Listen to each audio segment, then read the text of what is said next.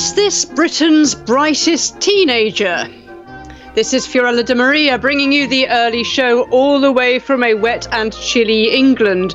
Should I say anything on the programme that strikes a chord, interests you, or heaven help me, causes you to choke on your mango kefir, please let me know. As always, our call in telephone number is 844 527 8723. That's 844 527 8723 and the Crusader Stadium chat room is open for your commentary as well at crusadechannel.com forward slash chat. Oh dear, there seems to be lots of illness about. I had uh, my youngest child's tutor cancel this morning with a streaming cold. It sounds like the King Dude is not feeling too great. It's a homemade soup day, according to Maggie. Jacqueline pointing out, poor guy, I don't know how he talks all day. I could barely talk yesterday. My students are being patient with me. I think they like the fact that my brain is in a fog and they don't have to work so hard. Uh, Philip saying after Thanksgiving, I ended up with finding a fully cooked turkey for 64 cents. So I did turkey dinner again on Sunday. Of course, another carcass means more soup chicken soup was always the, you know, if you're not feeling too well, chicken soup. But turkey soup, I'm sure, is fine. I hope the King Dude is fully recovered and in full voice in the next hour. Before I go any further, tomorrow, the wonderful Paul Macquarie will be filling in for me all the way from Belfast because I have to do something ice skating related, believe it or not. Let's face it, the only reason I'm ever away from this microphone is because of ice skating. And I will then be doing the show on Thursday, and the South Africans will be doing Friday because of, guess what, ice skating. So, just so you don't get a shock when instead of my dulcet tones, you get Paul Macquarie all the way from an even colder and wetter Belfast. Ah, Jacqueline saying I prefer plain kefir. Well, I have only just discovered kefir. I was advised to take more fermented foods because apparently it's very good for arthritis or my, my particular kind of arthritis but i didn't fancy sauerkraut.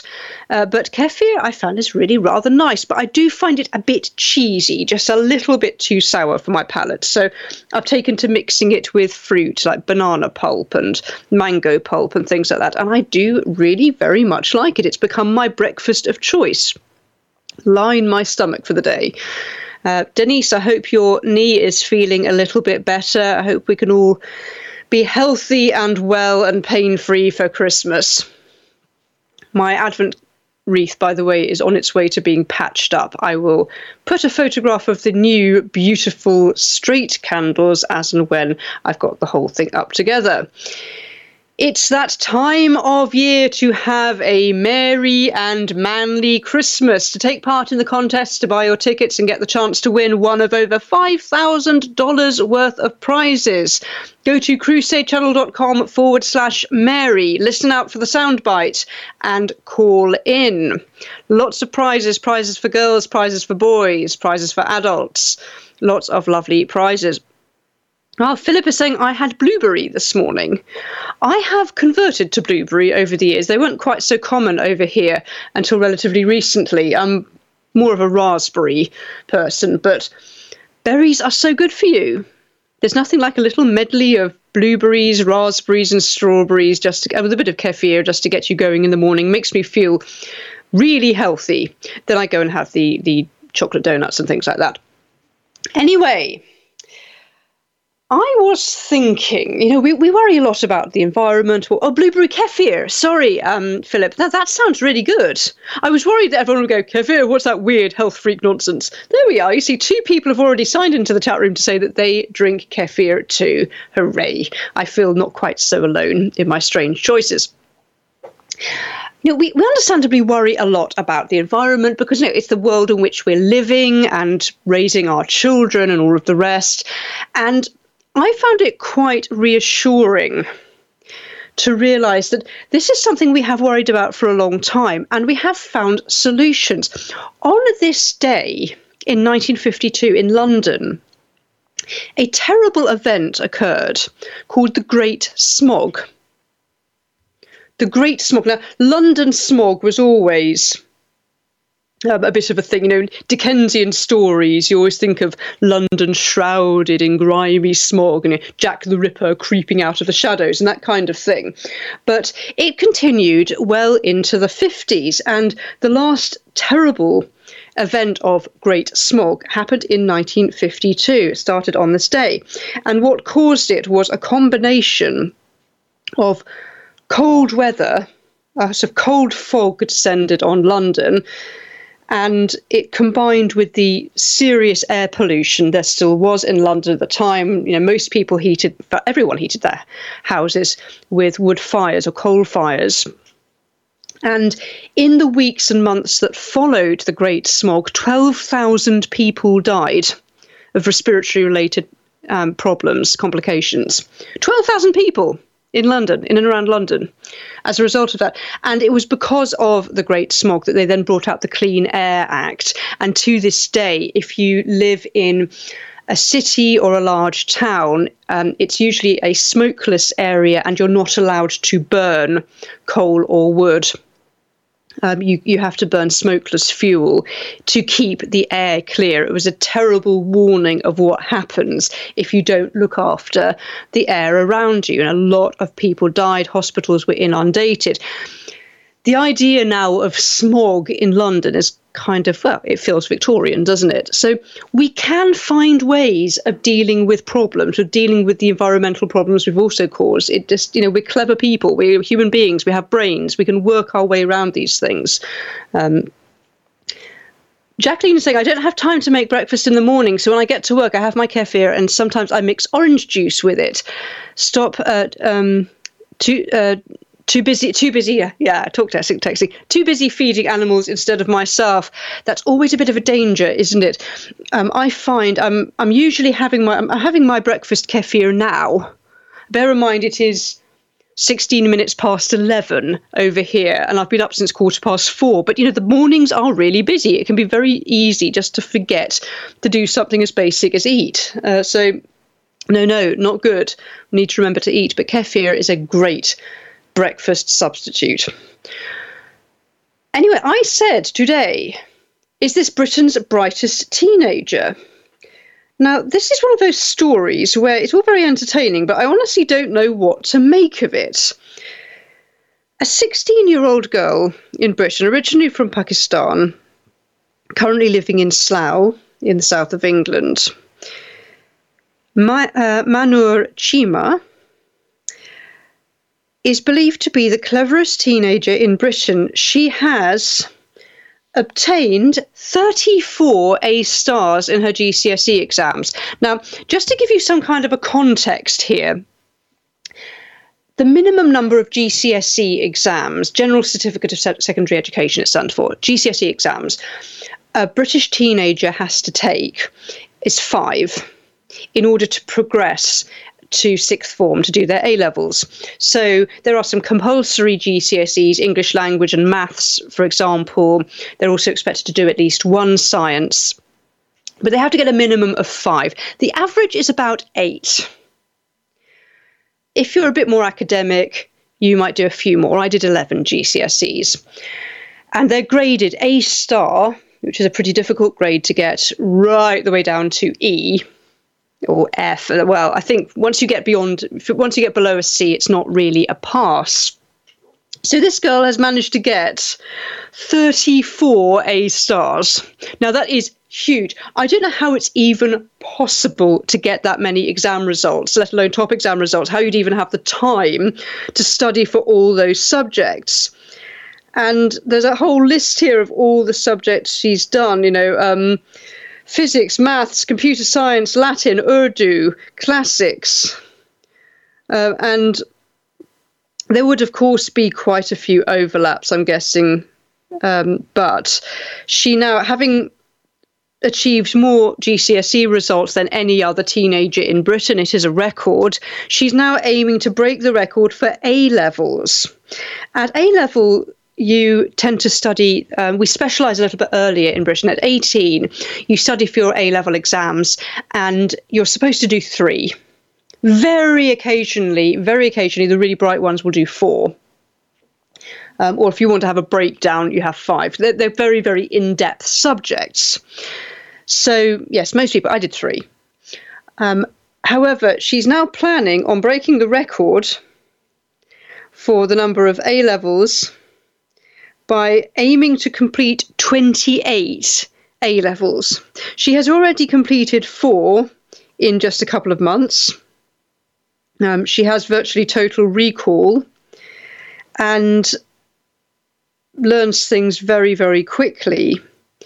So, this is her plan. There's a photograph here of her sitting surrounded by piles and piles of books. She plans to get top A level marks in psychology, sociology, law, business, accounting, economics, Latin, German, computer science, film studies, politics, classical civilizations, maths, further maths, geography, media studies, physics, chemistry, biology, English literature, film studies. They've already said they've said film studies once already. That's cheating. French, statistics, accounting, marine studies, thinking skills, and English language.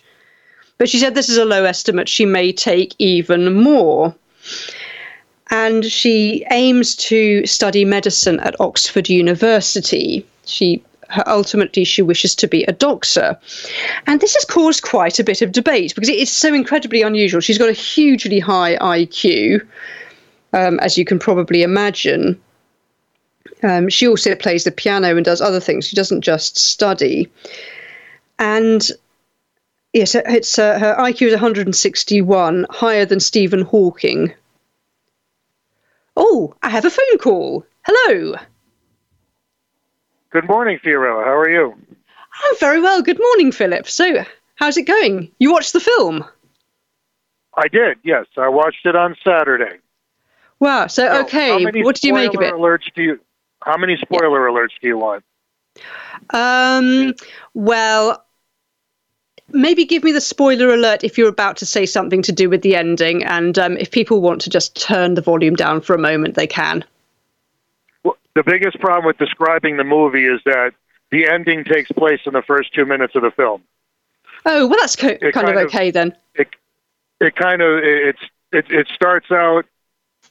So, uh, well, first question: How old is your youngest? Eleven. Okay. Do you reckon that's a bit young? Eleven. Uh, Eleven. Um, yeah. I don't think it's too. I don't think it's too young. My son watched most of the first half of it, and he only just lost interest because he wanted to play with his friends. But um, there's nothing. There's nothing visually super graphic in the movie. So okay. it's more of a. It's more of a. Um, a the the story is kind of it's an emotional story. So if you're emotionally sensitive to death, it can be a little bit hard to watch. Mm-hmm. Sure. But visually, um, it's an anime, but it's not what I would consider a high, highly detailed anime. It's it's perfect for what it is. Um, and like hmm. I said, there's nothing graphic. I've I've watched anime where the gore and even the sexuality is just you know ridiculous. They, yeah. they will because they can draw it. They make things so over the top. There's nothing over the top in this. Um, okay. You see the fire bombing of after. It's it's it's right after the right after the major bombings of Hiroshima and Nagasaki. I believe like right around 1945 is when most of the picture takes place. So you see after mm-hmm. effects of fire bombing the the villages. So you're going to see you're going to see people get burnt, and uh, you'll see some charred bodies.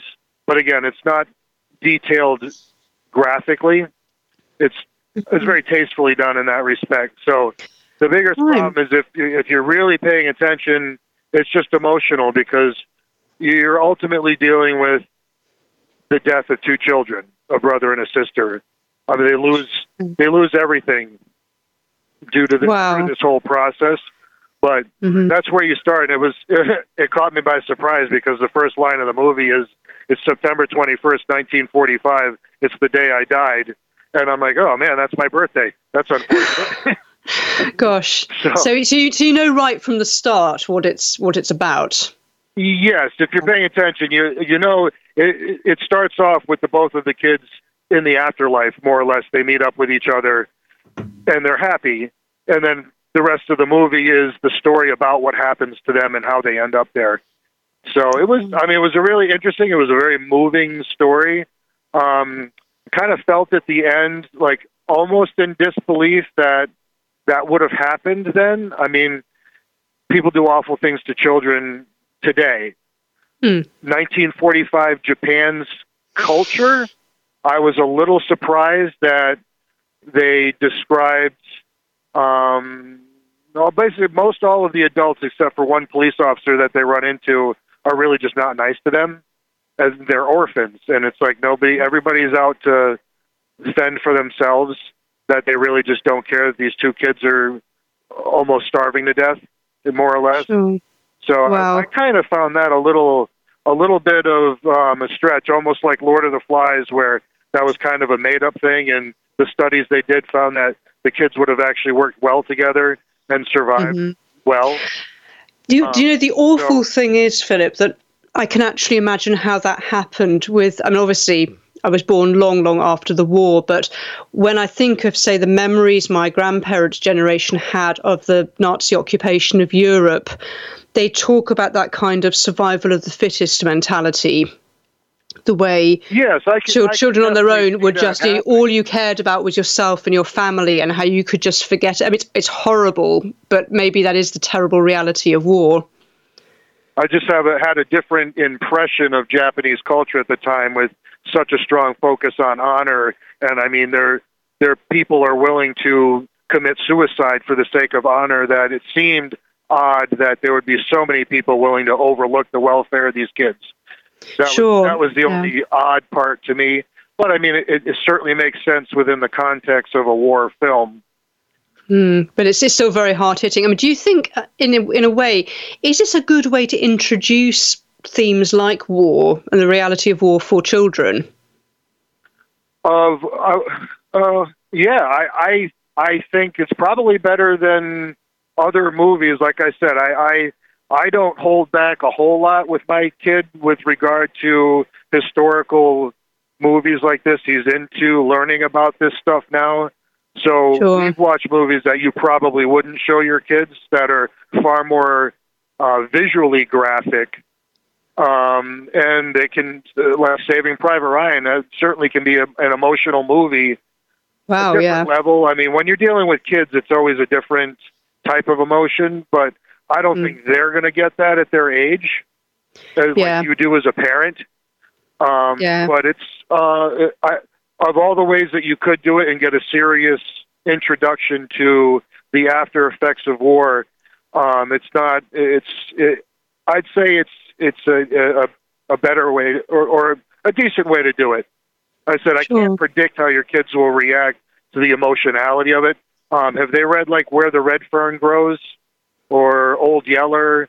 These are co- these are American stories. I'm not sure how familiar they are, but Um, Or- I, I know of them. They haven't read them, but they have read books um, like well that probably aren't so um, uh, maybe aren't so popular in the states, like Across the Barricades about the Irish Troubles and things like that. So they've they've read fairly emotionally impactful books before, particularly about warfare. So I don't know. I think they could probably cope with it. And you know, I was, I was saying on the the other day on the show that I think it's it's always a bit of a dilemma, isn't it? At what point you introduce these things to children, but perhaps as the war gets further and further from living memory, and the war in Japan, of course, is so distant from any of our experiences that perhaps it's a good thing to show to children. Maybe I'll I'll watch it with them. I think perhaps that's the thing to do. the uh, some of the interesting points. It's very it, it it describes them, and even in all of their misery, the two kids still manage to have fun and enjoy life, which is a really Mhm. nice message. And um, was the other interesting part of it was um, oh, at least from the kids, per, this the boy's perspective, because his father is a naval officer. Um, just the way they talk, you know, it, it drives the point home that not everybody is evil, that we fight as an enemy, and they're just people living their lives, and they think the same way we do about they're proud of their military and all of the what they perceive as honorable conquest that their country is doing to be a better country, bigger, more powerful country. Like any country that's on the winning side of history sees their country's expansion as a great thing. Sure. So, you know, it shows you that the public is go. Yeah. Um, there was a criticism, and South Korea refused to distribute the film because they said it was, um, they felt that Japan, it was a Japanese film trying to justify Japan's involvement in the Second World War. Is that fair, or do you think it's fairly balanced? I don't think it, well, again, like I said, from the kids' perspective, and it's, they see it in a glorified way. They're not, they're not um, in the know of all of the political things that are going on. They're just looking at it like your average young teenager watches a Fourth of July parade here in the states, or any any parade honoring a British conquest of war. Hmm, you know, you're sure. we're on the winning side, so we think it's a great thing. I Yeah. don't think the movie is trying to justify Japan's. They don't say anything about their motives or anything else. All it is is just it's one small perspective of what the war was about through the eyes of a child. Sure. Well, that's really useful. Thank you so much for watching the film and and sharing that because I think now I probably will show my children the film. Just knowing my children as I do, I think they would cope with it. Um, and we'll see if anyone else listening uh, does watch the film. Write in the chat room or phone in and say how you got along with it. Thank you very much for calling, Philip. Absolutely. Just make sure you bring your tissues. Oh, I will. Thank you. Have a wonderful day. Have a great morning. Well, so that's that's a really good endorsement. I will maybe I think I might show the children that film after Christmas. I, I think it, I think it might slightly mar the Advent season, but I would like to show it to them because I, I would like to have those conversations. Certainly, when my children watched The Great Escape, it made quite a big impression, um, particularly because it, it is such a tragic film and so many people die. Um, Dr. Torres is making the comment in the chat room about uh, the idea of honour. Depends on the amount of time they'd be left alone, their degree of socialisation. There are a lot of unsocialised savages in today's society. They have no honour and will not be committing harikari. Um, the King Dude saying that was the point of Clint Eastwood's Flags of Our Fathers. Uh, I don't know that film. Um, sadly, I don't know many. Um, Don't know many Clint Eastwood films, dare I say it. Uh, the King Dude my favourite Steve McQueen movie ever, The Great Escape. Yay! British POW camp and the American who comes and saves the day. To be honest with you, King Dude, and this is going to cause a lovely rumpus during the um, uh, during the crosstalk. I think Chicken Run is an infinitely superior film to the King, the Great Escape. Sorry, um, as you know, Rocky as Steve McQueen and on his tricycle that sort of thing. But I, if I let the children watch The Great Escape, so they would understand all the humour in Chicken Run, because I felt they wouldn't get it unless they watched The Great Escape. But as war films go, it's one of the classics, isn't it? King Dude, you've never seen Chicken Run? Oh my goodness! No, no, no, no. You have got to watch Chicken Run. If you like The Great Escape, you have got to watch Chicken Run, particularly before the sequel comes out. There's a Chicken Run 2 coming out, which I don't think will be nearly as good because Chicken Run is such a classic. You've got Mel Gibson as the uh, as the Steve McQueen character, and it's it's a, a chicken farm, but it's a POW camp and it's full of references to The Great Escape. If you've seen The Great Escape, you'll laugh all the way through. It is just so funny. Please watch it, King Dude, and tell me what you made of it, okay? We can do a Chicken Run film review during Crosstalk sometime. Um, Philip is saying, I love Chicken Run, but you know who the voice of Rocky is? It is Mel Gibson. I know it's Mel Gibson. It, to be fair, he's a good sport in that film because he is sort of sending himself up, really. Anyway, we have got to go to an ad break on that on that happy note. Um, you are listening to the early show. Our call in telephone number is 844 527 8723. That's 844 527 8723. And the Crusader Stadium chat room is open for your commentary as well at crusadechannel.com forward slash chat. Do talk to me, do join the conversation, do call in. It's a wonderful thing to have a caller on the show. The early show will continue in a few moments here on the Crusade channel. Live talk radio, the way it should be.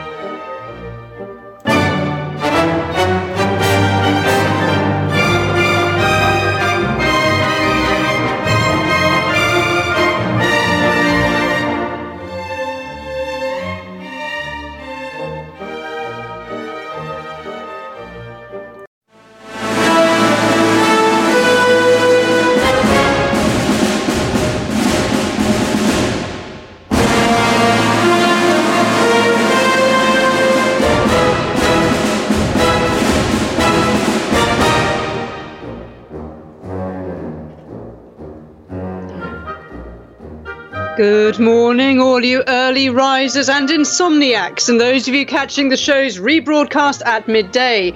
For those of you just joining us, you are listening to The Early Show with your hostess from across the pond, Fiorella de Maria. Our call in telephone number is 844 527 8723. That's 844 527 8723. And the Crusader Stadium chat room is open for your commentary as well at crusadechannel.com forward slash chat. Do talk to me, do join the conversation as you enjoy your blueberry kefir, your plain kefir, or your mango kefir for breakfast. If you have missed the first segment, never fear, you can get the whole of the early show as a podcast same day from crusademax.com. And it's that time of year again to have a merry and manly Christmas, to take part in the contest to get your tickets and get the chance to win over one of over $5,000 of prizes, go to crusadechannel.com forward slash Mary. Listen out for the soundbite and call in. We have been talking about films. Well, we no, hang on a second. We've been talking about the world's or the country's brightest teenager, Britain's brightest teenager, who achieved. She's got a, an IQ higher than Stephen Hawking, who wants to study medicine at Oxford. But we then ended up talking about films. We had a wonderful film review. Philip phoned in, and Philip's asking, Did the call sound okay? I'm driving, talking on my super duper trucker headset. It sounded as clear as a bell you could have been practically in the same room. It was so clear. So thank you so much for calling in. Don't be shy, everyone. Call in whenever you like if you have something you want to discuss. And we were talking about this new anime film. Actually, it's not so new. Anime film about two children in Japan in the last days of the Second World War. I was wondering if it was suitable for children to watch because it's extremely hard hitting. But the feeling seemed to be that yes it's very emotional. Uh, you need your tissues with you, but it's really worth a watch. And um, I mentioned, or that you heard The Great Escape just then, presumably, that Chicken Run is far superior to The Great Escape. Mary's Dowry is asking, What is Chicken Run? Aha, if you have missed, I, I, I would so love to be watching Chicken Run for the first time. Philip saying it's animated movie. It's so good. It really is so good. Um, and uh, I think it's one of those. It's one of those films. It's an animation, but it's claymation. You know, it's Aardman. You know, you know the way Aardman, like Wallace and Gromit, and that. It's just so good. You have got to watch this, and um, it it will change the way you see The Great Escape forever, though. Um, Maggie's saying, Philip, I couldn't even tell you were on a trucker headset. There must be a super fancy headset. They never sound that good. Yes, um, King Dude, you sounded great. You're hired. There we go. Um, Philip saying BlueParrott brand noise cancelling microphone. It's the best I've found. So there you go. Um, Philip, th- thanks, King Dude. It's tempting. There we go. I know it's the theme from The Great Escape, King Dude. That is a song I actually recognise. And in fact, the theme to Chicken Run is such a good pastiche of that. It does, in fact, sound like a war film theme. Come on, you've got to watch Chicken Run. It's just too priceless. Uh, Paul C saying, I missed the call, but we'll check it out on the replay. Morning, Brian K. So, yes, Britain's brightest teenager. This has caused some debate because this girl frankly, she must study all the time. I don't know how she even sleeps. Well, in fact, she says when she gets home from school, she sleeps for three hours um, because she's very tired. Then she wakes up again at 7 p.m. to study and goes to bed again at 2 a.m. The last hour of my day is spent playing the piano, she says. So she says the most studying she ever does in a day is two to three hours. It just comes naturally to me. And some people are saying, wow, you go, girl, that's amazing. Others are saying, sorry, sweetheart, but if you wish to be a doctor, then spending the entire time studying and leafing through textbooks in your room is not a great way to prepare for it.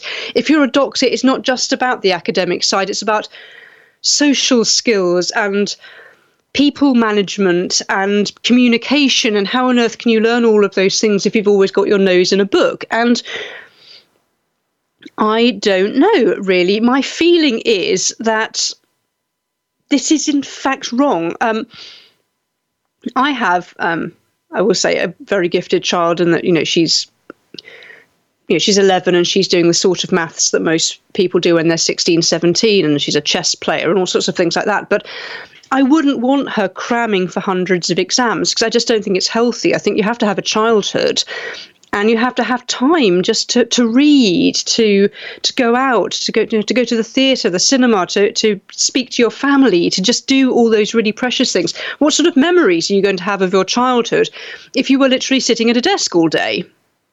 Uh, Jeffy Mann saying Chicken Run is such a funny movie. It is just, it is so funny. It just makes fun of the whole war film genre. It's just priceless. Um, Denise, um, same for me. I'll wait for the replay. Um, Philip says, I laugh every time the chicken gets out of the box, and the other one asks how she made made out of um, how she made out on holiday. I love the character of Babs. That bit where Babs is the rather she's not the sharpest knife in the drawer is the way she's characterized in the accompanying book. And she's always coming out with things like that. And there's um, one moment where she almost gets sent to the chop because she hasn't laid any eggs. And she's spared at the last minute and she faints in the arms of Ginger, who's the kind of leader. And she says, My life flashed before me and it were really boring. Yeah, she's she's a she's a laugh a minute is Babs. Um, and yes, of course, the the uh, the coal box, the coal scuttle Ginger gets sent to every time she's caught trying to escape is the cooler. You know, she's even bouncing a ball against the wall. There's just so many details like that. It's so funny, and there's the the slightly chippy British RAF uh, cockerel Fowler. Oh, Americans can't turn up late for every war, oversexed, overpaid over here. Uh, every stereotype you want from the war, it's there. It's just wonderful. Please, please, please watch it. Anyway, that's enough on Chicken Run. But how do people feel about the idea of a, a teenager spending her entire life studying. It did occur to me maybe she just enjoys it. Is that possible that this is her idea? It's entirely her plan to spend this much time studying? Is that is that naive? I can't imagine at 16 that I would have especially wanted to be buried in books all day, every day. It's just a thought. Anyway, if you have any ideas on this subject, please do go ahead and write into the uh, chat room or give me a call. On the subject of Japan, so we've been talking about Grave of the Fireflies, this very hard hitting anime film about two children struggling to survive in Japan in the last days of the war, not long after the bombing of Hiroshima and Nagasaki. It is the day of the ninja today. I had no idea what a ninja was growing up, and in fact, when Teenage Mutant Ninja Turtles appeared in Britain in about 1990, they had to, to call them, they changed the name to Teenage Mutant Hero Turtles because they reckoned that no one in Britain would have a clue what a Ninja Turtle was supposed to be. Now, of course, we do. Um, we do have ninjas. My uh, daughter actually has a ninja costume, and they're quite excited by the idea of masked warriors. They've got a certain mystique to them. And on Ninja Day, it was it came about as a result of well, the Tom Cruise film The Last Samurai, which we've also discussed on this program. And it's a way to celebrate the sneaky and stealthy masked warriors in black garb from ancient Japan. And to learn about them, ninjas were professional spies, believe it or not. Um, they were active between the 13th and 19th century, and the job was infiltration, sabotage, espionage, and assassination. So, even though popular culture is full of stories about ninjas, no one really knows very much about them because they were not considered to be part of an elite class of fighters. That was what samurais were. What we do know is what they weren't. They did not dress in black. The ninja, also known as the shinobi, did not wear all black outfits as they're depicted often. Um, because they were supposed to blend in, they dressed like the locals. And these days they tend to be depicted as having superpowers like invisibility or shape shifting, but they were just spies. So, how you celebrate? You celebrate by watching ninja movies or have a ninja Teenage Mutant Ninja Turtle marathon, have a ninja themed party where you all dress up as ninjas, or you. okay, who's going to be brave enough for this? Go to work dressed as a ninja and sneak up on your co workers and friends. My children would love to do that. They'd probably get thrown out of school, however. And guess what? Women were also ninjas. They were known as um, kunuochi. Kunoichi? There we are. So now you know. Philip saying, I still want to be a ninja when I grow up. Um, Dr. Torres, growing up in the United States during the 70s and 80s, we were exposed to kung fu films as well as films about ninjas and samurai. I lived for that stuff. Um, well, I tell you what, there's a really funny episode of Our Man in Japan where the British presenter James May is doing this tour of Japan. I've mentioned it before. It's a very good documentary series where he goes to um, a samurai swordsman to watch him making a samurai sword. He's one of the few craftsmen who can still make proper original samurai swords. And they get James May all dressed up in the armor and things like that alongside someone who does it properly. It is killingly funny and really, really interesting. Paul C. Guess I have to watch Chicken Run this weekend. Not sure if I've seen that one. All those animated films run together. No, you you will know if you've watched Chicken Run it's quite different to say the Wallace and Gromit films and things like that. It's it's very much its own film. It's got its own very distinct, very beautiful style. So do go ahead. This should be the weekend's performance, the weekend's film. Brian Kay, woohoo! I still can't remember what that graphic is supposed to mean, where the man becomes a uh, becomes a jet. Somebody help me. It's been explained to me before and I've forgotten. Philip, what's this? The Ninja Parade. Okay, I'm straight and didn't see it either. okay. Right, I'm looking, I'm looking. Yeah. There we go. It is 53 minutes past the hour. You are listening to the early show with your hostess, Fiorella De Maria. If you've missed the show so far, never fear, you can get the whole of the early show as a podcast, same day, from crusademax.com. And we have been talking about, well, we appear now to be talking about ninjas, believe it or not. And a surprisingly large number of people seem to have wanted to be ninjas when they grew up or still quite like the idea of being ninjas. Um, my Yes, my daughter got a ninja costume for Christmas about three years ago, and she still likes walking around. It just about fits. It's a pink ninja outfit, believe it or not. I'm just seeing here that it's also World Soil Day, well, that's got to be a good thing. Soil's great, isn't it? Kind of necessary. Ah, high praise. It's our greeting to each other. Um, uh, Brian is saying, okay, that's it. Gotcha. Okay, high praise. There we are. I do remember now. Okay, well, moving swiftly on from Britain's brightest teenager to anime films to the Day of the Ninja to World Soil Day and all of that too. Hmm, a tricky subject. Or maybe not. Let's have a think about this. Is it possible? Oh my goodness, Philip saying you've opened a can of worms with with the ninja topic. I never know when I'm going to open a can of worms. You realise I'll always think, I'll just throw this one in, and you know, there we go. And then suddenly, everyone's saying, "Oh, ninjas! Yes, I love ninjas." Okay, is anyone going to admit before I move on to serious subjects and all the rest? Did anyone actually like Teenage Mutant Ninja Turtles? I, I wonder if it was just that it was a kind of an American thing. It didn't translate right over here, but perhaps I was just slightly too old. Maybe if I'd been a little child when they came out, I would have got it. But I just did not get why four tortoises would be named after famous painters, live in the sewers, and eat pizza. I said it the way you like pizza. Why would anybody do that?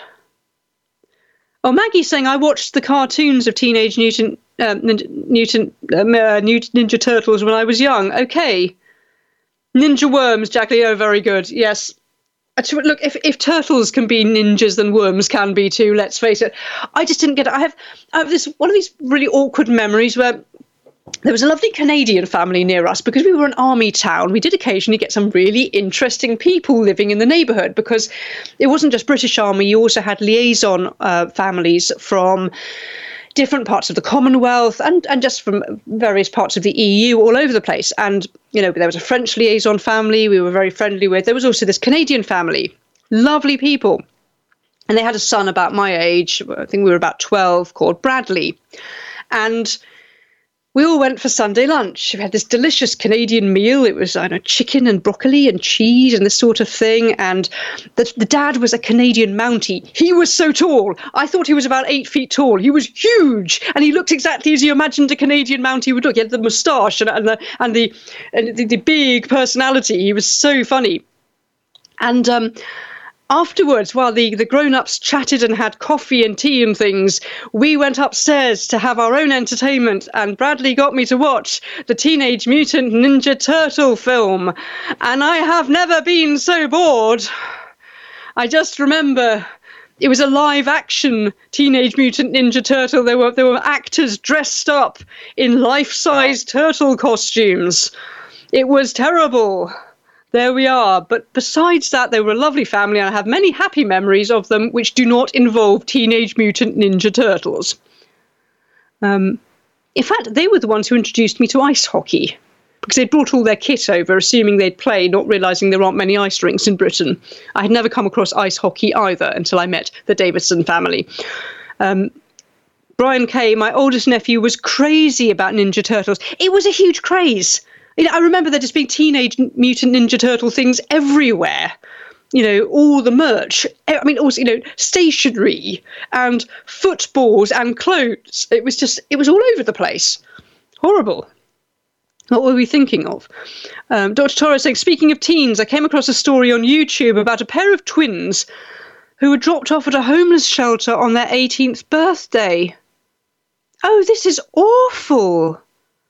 I thought because it was Dr. Torres, I thought it was going to be a joke. Speaking of t- teens, I came across a story on YouTube about a pair of twins who were dropped off at a homeless shelter on their 18th birthday. Their parents, who adopted them at four years old, drove them from their home state of Illinois and dropped them in Atlanta. A guy was interviewing the girls, and it was a heartbreaking story. That is awful. What a terrible thing to do. Why would you do that? That is just heartbreaking.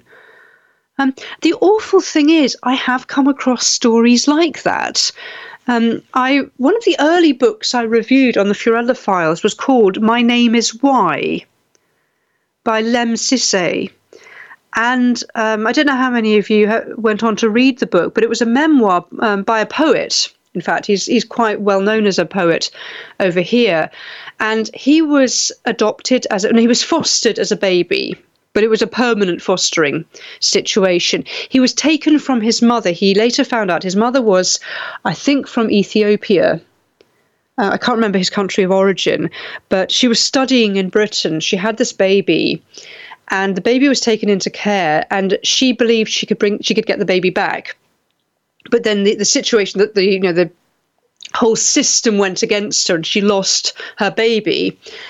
And he was then fostered by a white family and he talked about what it was like being a black kid growing up in a white family in a white neighborhood and the way you know his foster mother used to be spat on in the street because she had a black kid. And it was it was a very hard hitting memoir But basically, when he was about 14, he was going through a bit of a difficult patch, nothing especially serious. He was just being a teenager, as far as I could make out. And his foster family got bored of him. And because they were only foster family rather than adopted, they weren't obliged to look after him. So they just dumped him in an orphanage at 14. Having, having had this family life and believing this foster family to be his family. He had a brother, you know, he, who was his brother. Suddenly, he's just ejected from the family. And I just could not understand how anyone could do that. And his social worker, who had to, you know, who'd been in touch with, you know, all the, all the time he'd been in, in the foster family care, then had to transfer him to this orphanage, said to him in the car, None of this is your fault. It happens it's, it happens with tedious regularity, particularly with mixed race, fostering. When the child gets to about 14 and they've outgrown their cuteness, the family get bored of them and just get rid of them. I, I, just couldn't believe this happened. This actually happens. I mean, how, how can you do that to someone who has been practically your own flesh and blood all those years? It, it makes no sense to me at all. I, I, I just could not get my head around it and how he managed to come through that and become an incredibly successful young man. It was just beyond me. So, um, heartbreaking story, Dr. Torres, but the awful thing is I can imagine it would happen, but I just, I can't I can't imagine how you could develop a bond like that with children and, and then do that. Um, Philip saying the newest Teenage Mutant Ninja Turtle movie is on Paramount and is good, a throwback to the original series. They're still making these films? Good grief. Um, well, there you go. Um, All right. You're a reindeer. Here's your motivation. Your name is Rudolph. You're a freak with a red nose and nobody likes you. Then one day, Santa picks you and you save Christmas. Now forget that part. We'll improvise. Just keep it kind of loosey-goosey. You hate Christmas. You're gonna steal it. Saving Christmas was a lousy ending. Way too commercial. Action! Brilliant! You reject your own nose because it represents the glitter of commercialism. Why didn't I think of that?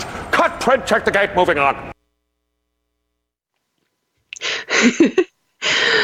Be caller number six. Be caller number six. And Jacqueline is showing in the uh, chat room what is this? A little golden book of Stranger Things. We can count on 11. Check out the upside down page. Wow, I, I love Stranger Things. Um, I've admitted this, haven't I? Not normally the sort of thing I'd watch, but my husband and I decided to try it out because of all the 80s nostalgia and got completely hooked. And I watch it with my older children, but definitely only the older children. Um, there it is Stranger Things, hooray! Uh, Jeffy Mann is um, asking Dr. Torres, wonder if it was one of those financial benefit deals, money to raise the kids, that once complete, they abandoned them. Sad, really. Um, oh gosh, it looks really scary. There we are. I'm, I'm seeing references. I'm, I'm getting references to Stranger Things here. Denise M saying, although I wouldn't do what those adoptive parents did, I can understand and sympathise. Raising three siblings from ages two, four, and six, the four year old was oppositional defiant, as is her son now, who's my sweet doodlebug. Sorry, I'm catching. I've, I've caught the King Dude's cold across the airwaves. Would you believe it? Um, yes, I, I just. I, I, do wonder about the whole the whole financial thing that's just been mentioned. Funnily enough, um, in Malta, you used to get an opposite situation. Um, remember, be caller number six. Um, we used to get an opposite situation. My father, when he was a young teacher, used to work at the orphanage there, and they had a system where they could it was a church run orphanage. They could care for children right from newborns all the way through to when they finished school. And you know they would try to help them you know learn a trade and make, make sure they were prepared for adult life.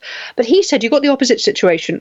These poor little children they would be all alone. Nobody would ever visit them. They'd never be taken out no one was interested in them, and the nuns or the, the priests, uh, depending if they were boys or girls, would care for them and raise them. And suddenly, when they got to about 14, an uncle would appear who'd start, you know, sending him money, taking him out, taking him home for weekends, you know, for meals, start, you know, really looking after him and making friends with him. And then as soon as he turned 16, he'd say, Oh, you know, come and live with me and you can work in the family business. So it was, in fact, a financial transaction, but the other way around. They weren't prepared to raise the child, look after the child, pay for the child's education. They let the church do it. And as soon as the child was, it was always boys, as soon as the boy was old enough to be, you know, an extra pair of hands on the building site, they'd take an interest in them. You know, as soon as they could earn money for them, he said it absolutely disgusted and appalled him. It, it happened with tedious regularity. Um, the winner is Paul Cherin. Well done. Sorry? He's Paul Paul C in the chat room. Congratulations, you are the winner. Um, Philip, caller one and four, at least I got on the board. Um, Jacqueline saying, Philip, you and I tried so hard. Don't worry. Yes, that's it. It's Paul C is the winner. Many congratulations. And Paul, Paul, LOL, really? Um, Jacqueline, so much for our visual visual vig, visual vigil. Sorry. Um, yes, Philip, it's okay. We'll get it. You still got time. Come on, keep trying. There we go. But many congratulations, Paul. So yes, terrible story about adoption, but I'm, I can see how it happens. Okay, well, I'm going to on on a subject on the subject of, you know, um, know, hang on, Maggie is saying you still have another chance today. Don't worry, not tomorrow, today, Jacqueline and Philip. So stay tuned. It could happen. It could be you next. On the subject of, you know, adoption and all the rest of this, come into the come into the conversation. Uh, maybe hadn't expected it to, but here it is. So let's play with it. There's an interesting situation developed in Britain, and I'm sure something similar is going on in the States. I suspect it's going on around the Western world. Um, oh, Jacqueline saying, yes, I can't listen while I'm teaching. Oh, that's the problem, isn't it? Um, Paul C was half listening and realised it must be the contest, a blind squirrel. Oh, Jacqueline, I'm sorry. Don't don't worry. It might still happen. Come on, keep keep the hope up. Now, the, the, the system really, for the last couple of generations, the general pattern that was expected was that your children grow up and they go away. They fly the nest as soon as they hit 18 ish. They fly the nest. They go off to university or college or they get themselves a job, but they leave and they get a place of their own. Even if it's some bed sit somewhere, that is what they do. The idea of multiple generations living together virtually disappeared, I think, after the war. I think that's when it really started to change. And that has now changed again, largely because of house prices and property prices generally being so high, and therefore rental prices being high, and the cost of living and everything. I think also probably, at least partly because of lockdown and more families having to live together for longer. This is no longer the case. It is no longer the expectation that as soon as a child grows up, they will fly the nest. They're talking about the boomerang generation. The boomerang generation, the kids who just keep coming back. And it's now very common for young people to live with their parents well into their 20s and 30s, and sometimes until they then you know, decide to marry and start a family of their own. Um, in fact, the number of uh, young adults living at home has massively increased between 2006 and 2021. And males in the 20 to 24 age group have had an increase of 46%, and now 51% um, in the numbers living at home slightly fewer women, interestingly. And it brings certain challenges with it. And what the, the headline of this article is you can't send them to their room. that it can be quite, I mean, it can be very nice, it can be very positive having your adult children living with you, it's company. If you've got a close, uh, you've got a close family, it can be lovely. I mean, I'm sincerely hoping my children will do this. I'm absolutely honest about it. But it does mean if there are issues, if the young adult is untidy, lazy, never puts the washing out, leaves their damp towel on the floor, comes home at all hours with their friends talking at the top of their voices or drunk or whatever. You can't discipline an adult in the way that you could a child. So, what on earth are you supposed to do? It can be very tricky. Um, oh, here we go. Uh, Brian is saying, oh, poor Jacqueline um, Philip and I stayed up till the wee hours to listen last night. Brian said, well, I'll win for you. Uh, that's lovely. Denise said, my hands were wet and couldn't work the keypad to call. Remnant 1803, or two who haven't left yet. Um, 24 and 25 added a grandson, so the house is crowded. But Remnant um, 1803, do you like the house being crowded though? Is it does, is it feeling is it feeling the way it ought to be, or are you partly thinking, I'd love them to move on at this stage? Because the, the parents interviewed in this article are very varied. Some are saying, well, you know, I've, I've, we've really rediscovered family life. We you know, actually really love being together as a bit more of a, an adult community, whereas others have said, you know, we were looking forward to having a bit of, you know, us time, odd date night, and suddenly we're never ever going to have our privacy ever again. So it's quite mixed in terms of people's reactions. Mary's Dowry, I didn't get my email this morning. It's the first time that's happened. Um, Jacqueline said, I was calling number five today. So close. Oh, I, it's, disappointing, isn't it? And I appreciate that, but there are more, more chances, more chances. Um, yes, Jacqueline saying it was yesterday's soundbite still. Brian Kay, I was praying the Angelus, so I missed the contest this morning. Well, think of your reward in heaven, Brian. Come on, it's got it's got to be better than much much as we love the Crusade Channel prizes. It's got to be better than a Crusade Channel prize. Remnant 1803. If one of them would move, we would be comfortable, but I can't kick either out. Yeah, that's the issue, isn't it? Um, there's uh, okay. We're gonna have a late crosstalk this morning, so I will keep chatting away for the moment. Uh, saying we have three generations in our household this is the thing because I come from a sort of culture where I find the idea of different generations not living together very strange. Um, it was it was regarded as peculiar to my grandparents, for example, that as soon as I was 18, I went away from home to university. Why didn't I study nearby? Well, because I wanted to go to that university, which is a four hour drive from my house, didn't I? Um, it didn't really make a lot of sense because if you're from Latin culture and also a Semitic culture, really, and also you're from a very small island where you don't have to travel very far, any great distance, it doesn't make any sense. Um, Maggie is saying, so sorry, Mary's Dowry. That was soundbite from yesterday because I got busy and forgot to play it yesterday. There will be another chance to win today. Okay, there we go. Another chance to win. It can still happen.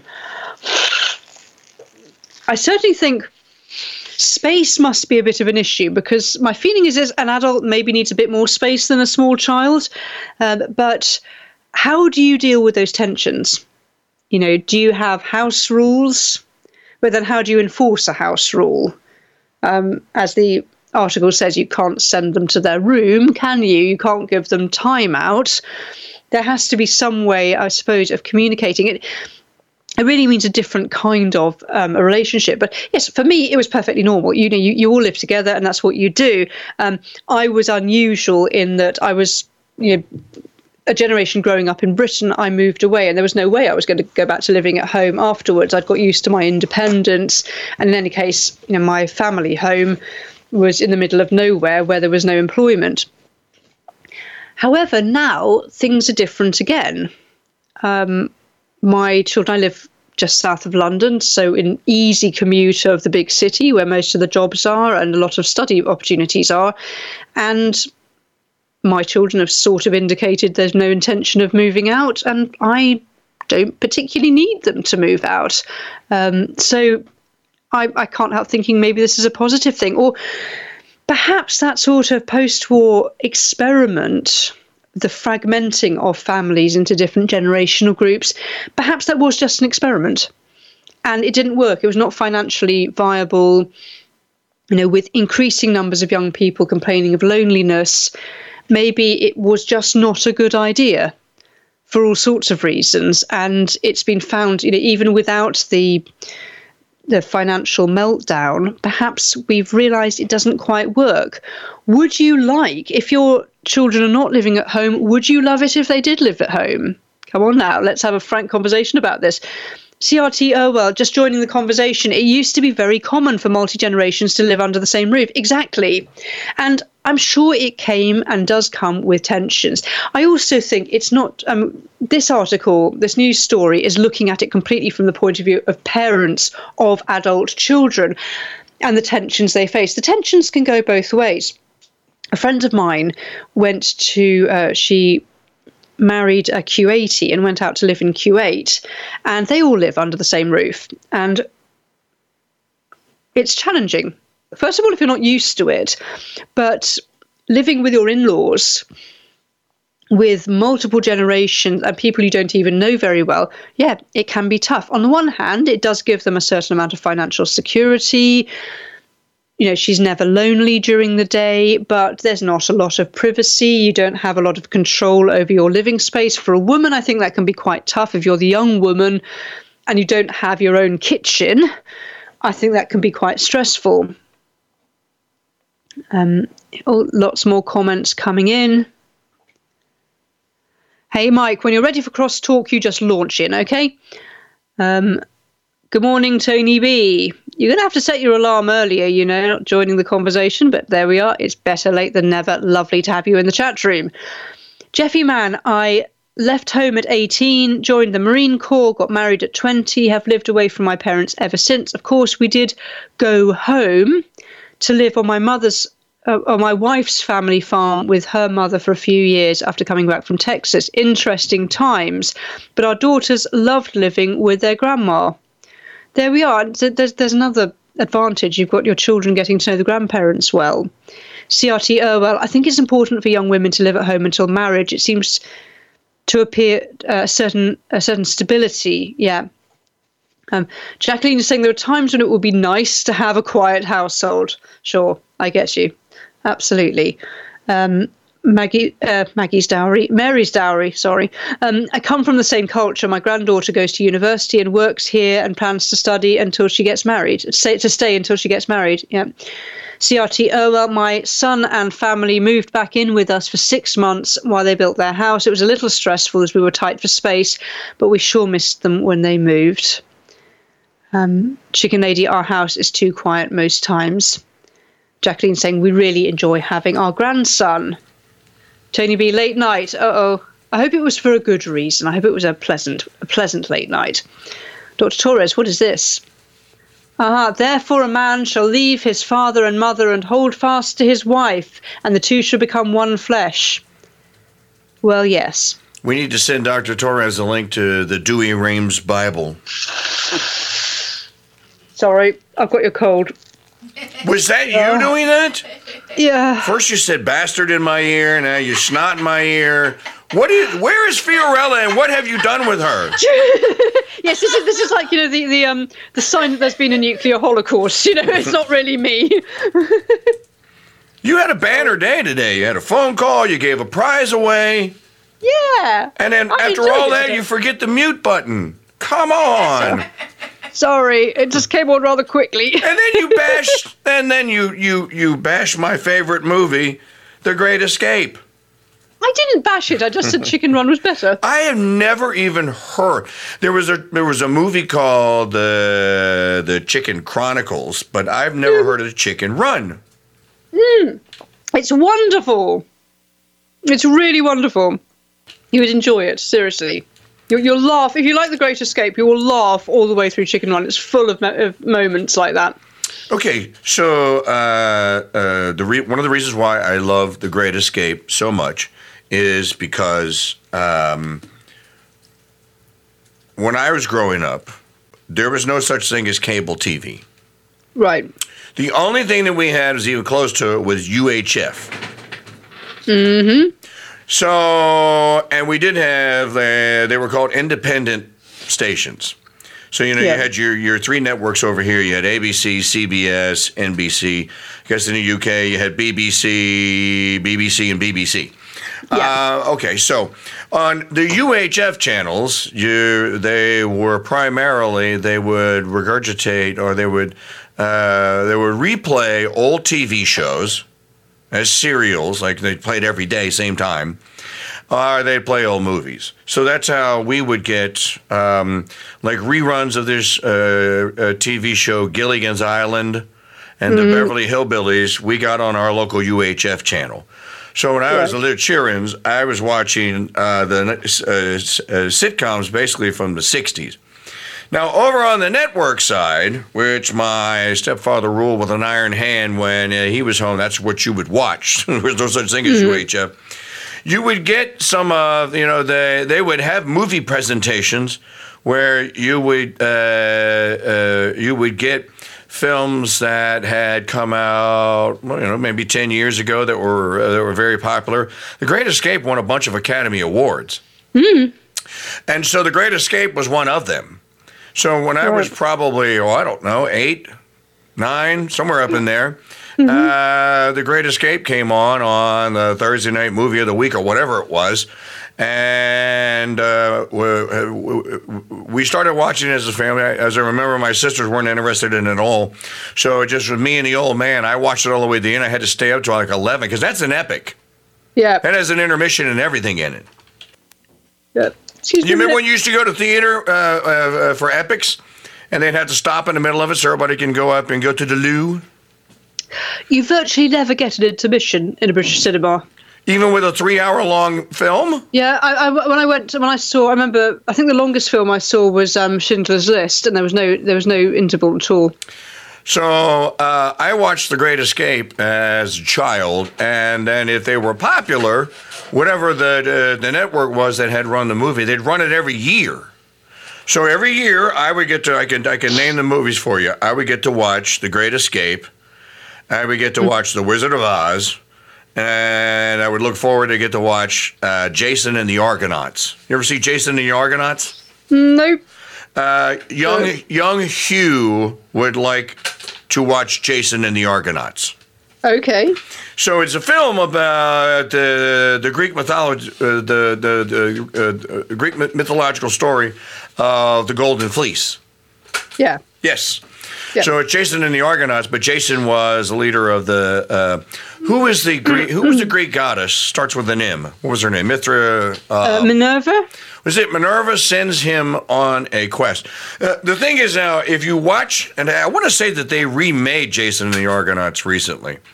Um, oh, I love Jason and the Argonauts. When I, it's a it's a wonderful film when you're a, you're a young boy. Has a giant uh, uh, Achilles statue. That Right. they have to defeat on the island. I can't can't remember the island that, that, that Achilles uh, uh, ran uh, that he ran. Um, Yep. But if you go back and you watch Jason and the Argonauts today, uh, whoever made it was obviously a Catholic. Because the woman that sends Jason on the quest, if you if, if you watch it and watch it carefully, this is obviously a type of Our Lady. Okay. Yes, it's a very interesting thing because I watched Jason and the Argonauts in the last, I don't know, five years or so. I was bored one night and it came on, so I watched it and I went, "That's he's using uh, her, uh, he's using the woman as as Our Lady, um, or as a um, as as, as an Our Lady figure." Anyway, so that's why I love The Great Escape so much because I've seen it thirty times. Plus, it has all your favorite actors in it. It has Richard Dawson. It had it had um, oh, Donald Pleasence was the bad guy.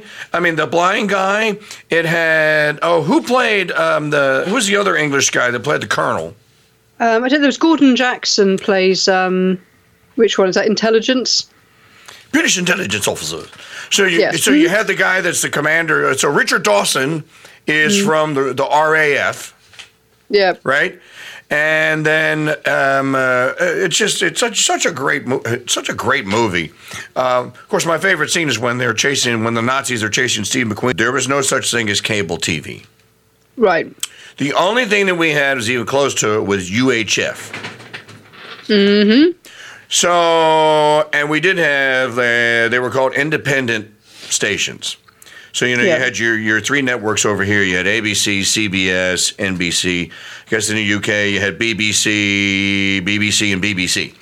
Yeah. Uh, okay, so on the UHF channels, you they were primarily they would regurgitate or they would uh, they would replay old TV shows as serials, like they played every day, same time, or they'd play old movies. So that's how we would get um, like reruns of this uh, uh, TV show, Gilligan's Island, and the Beverly Hillbillies. We got on our local UHF channel. So when I was a little cheerins, I was watching uh, the uh, uh, sitcoms basically from the '60s.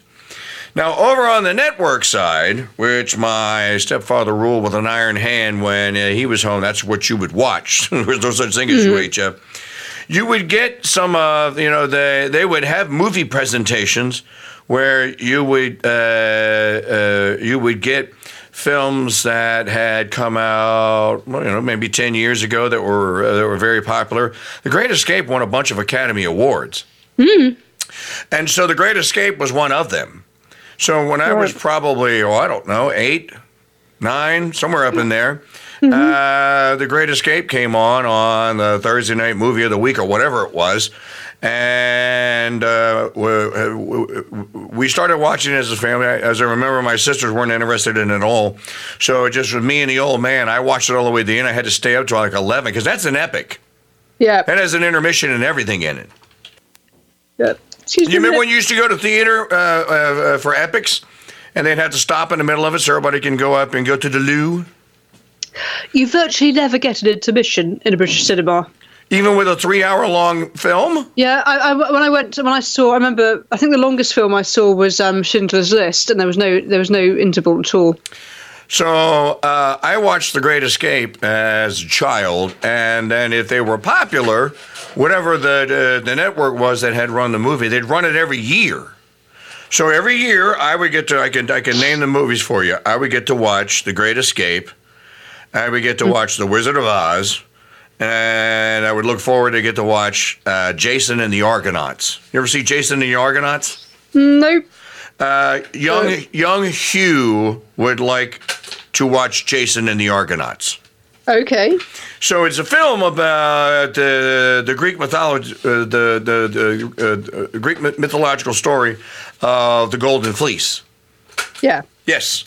Yeah. So it's Jason and the Argonauts, but Jason was the leader of the. Uh, who is the Greek? Who was the Greek goddess? Starts with an M. What was her name? Mithra. Uh, Uh, Minerva. was it Minerva sends him on a quest? Uh, the thing is now, if you watch, and I want to say that they remade Jason and the Argonauts recently. Um, well, I love Jason and the Argonauts. When I, it's a it's a wonderful film when you're a, you're a young boy. Has a giant uh, uh, Achilles statue that Right. they have to defeat on the island. I can't, can't remember the island that, that, that Achilles uh, uh, ran uh, that he ran. Um, Yep. But if you go back and you watch Jason and the Argonauts today, uh, whoever made it was obviously a Catholic. Because the woman that sends Jason on the quest, if you if, if you watch it and watch it carefully, this is obviously a type of Our Lady. Okay. Yes, it's a very interesting thing because I watched Jason and the Argonauts in the last, I don't know, five years or so. I was bored one night and it came on. So I watched it and I went, that's, he- he's using, uh, her- uh, he's using the woman as, as Our Lady. Um, or as, a, um, as, as, as an Our Lady figure. Anyway, so that's why I love The Great Escape so much because I've seen it 30 times. Plus, it has all your favorite actors in it. It has Richard Dawson. It had it had um, oh, Donald Pleasence was the bad guy. I mean, the blind guy. It had oh, who played um, the who was the other English guy that played the colonel? Um, I think there was Gordon Jackson plays. Um, which one is that? Intelligence. British intelligence officer. So you Yes. so you had the guy that's the commander. So Richard Dawson is from the the RAF. Yeah. right? And then um, uh, it's just it's such such a great mo- such a great movie. Um, of course, my favorite scene is when they're chasing when the Nazis are chasing Steve McQueen and he and he commandeers the motorcycle. Yeah, that's that's the that's the iconic scene, isn't it? Yeah, yeah, We he has to jump the motorcycle up and over the fence, up the embankment and over the fence. What a stunt. Yeah. Did he do his own stunts? Did he do his own stunts? Well, I don't know. Just I wondered. think he, I, I, I, he was probably one of those kind of guys that did his own stunts. I would imagine. He's, he's sort of an action man, isn't he? Just, He died very young. It was tragic that he died. Um, uh, was it car crash? no, no, he had a heart attack. oh gosh, how awful! There. Uh, uh, okay, so uh, uh, your friend and mine, KV Turley, wrote a story about Steve McQueen and about how I think it was KV that wrote it about how McQueen, um, as a young man, was um, he was either raised Catholic or they became Catholic. And then, of course, you know, he becomes a movie star and he completely falls away. And then um, uh, there was a turning point in his life. And near the end of his life, I want to say that Steve McQueen came back to, because I want to say he fathered a, a child out of wedlock. And he had to accept that. And I want to say that he came back to the church, to the faith. Okay, Um, I, I, don't, I, don't, I don't remember. It's just been a long time since I read the story, but uh, I'm a Steve McQueen kind of fan. Uh, you, you know, if Bullitt comes on, I'm going to watch it. Yeah, it's. Uh, I, I can imagine. I, I don't think I've seen a single, apart from The Great Escape. I don't think I've, which I've never even seen all the way through. I don't think I've seen a single Steve McQueen film. Now, the Teenage Nugent Midget Turtles, as I make fun of them and call them, were very popular here. Yeah, no, they, they were popular here as well, but I don't think it was quite as big a thing. Well, uh, Fiorella, I'm pretty sure. Didn't we just get a new Teenage Midget Turtles movie year or Apparently, yes. There's, someone just mentioned there was a new one. I, seriously, they're still making this rubbish? Okay, so well, well, they named them. At, okay, you have Michelangelo, you have Donatello, you have Raphael. So you have two named after archangels. Mm-hmm. And then who's the fourth? So Michelangelo, Donatello, uh, Leonardo. Leonardo, and Raphael. yes. So, just- no, go mm. ahead. And it just felt silly. Well, a- and I I had not heard of the anime film that came out that you got that you conned Philip into going to see and reviewing for you. This this this radio thing is very is becoming a very powerful tool for you. Oh yeah, get get people to do my reviews for me. That's great. So, are you going to show it to them? I think I will. Yes, maybe after Christmas though. Okay, so Maggie just put in the chat room. My, shortly before he died, McQueen said, "My only regret in life is that I was not able to tell people about what Christ did for me." Oh wow. Uh, on his coffin was laid a Bible that had been given to McQueen uh, uh, previously. I, I'm, I, I, I, I'm almost certain that this story, that McQueen, the end of McQueen's life, has a Catholic ending to it. Just that's so beautiful though. And I, and I hope it does. And I, and because Yeah. we hope everyone did. You know, Marion Morrissey, the famous actor who we call John Wayne. yeah, Marion. Yes, his name was Marion. Good heavens, he kept that quiet. You didn't know that? That's a great Irish name Marion for a, for a boy. for a boy. Marion? M A R I O N, Marion. Oh, there we go. So uh, Marion Morrissey, that's uh, John Wayne's uh, birth name, um, came back to the faith uh, after you know, he was diagno- diagnosed with cancer, I guess. Not Catholic Christian. He died Christian. Okay, so T. T. McQueen died as a Christian. Yeah, he talked to Billy Graham, the evangelist, before he died, but it read Bible verses and all. that Okay, all right. Uh, well, we don't know. According to Kate. We we we, uh, we don't know how it extends to. We, we don't know how God's mercy extends in those in those cases, right? Yeah. So we uh, so we don't know. So this anime movie, you know, the anime was was extremely extremely popular over here in the states. Well, I didn't know that. It's only recently sort of taken Britain by storm. Oh my lord, we have entire conventions over here Wow. that the kids go to and trade their anime cards and what have you, and swap stories about their favorite anime films. What was the uh, Speed Racer? Speed Racer was the most popular children's cartoon of all time. and heard of that's, you've never seen Speed Racer. No. Okay, well that is the founding uh, that is the founding stone of all anime is Speed Racer. Right. Okay. So That's good to know. Do you know what a Pokemon card is? Yes. Uh, pay very close attention to Pokemon cards because most of the images on the Pokemon cards are demons. Well, we, we don't read, we don't do them, so I, I didn't know that. It's almost like having tarot cards for kids. That's really awful. I, I, I mean, I've heard of them, but I've, I've never seen them, so I don't know what they look like. So, so a uh, uh, Are, are they definitely demons? It's not a it's not a mistake. Okay, I had a guy tell me, and he showed me a couple of slides, and he goes, "What does that look like to you?" And I said, "A demon." And then the next slide is, okay, it's actually a character that's a Pokemon. And he goes, "What does that look like?" I said, "A demon," and, and, and he well, and it's Pokemon. Um, I never looked into it, but it would not surprise me. Oh dear. There's hardly anything that could surprise me now. The finally part, part, final parting shot for you, uh, and this will be a story that will, uh, uh, I'm sure, will be very interesting to you because you would be one of the people that uh, the story would be talking about. This is at the Daily Mail today.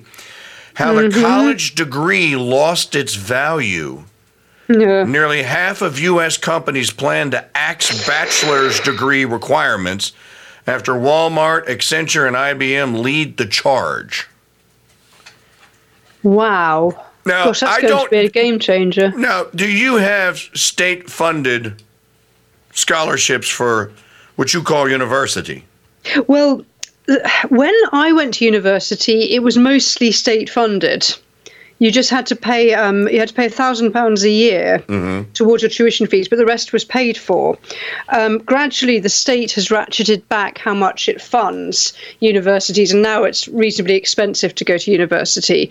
So it is making a difference in terms of whether or not young people go to university at all, because it is just becoming so expensive. So you didn't have it so to the point where everyone was expected to go and get this uh, piece of paper called a bachelor's degree. Oh yes, there was very much the expectation you went to university when I was a student, but that has completely changed now because it's just become so expensive. Okay, got it.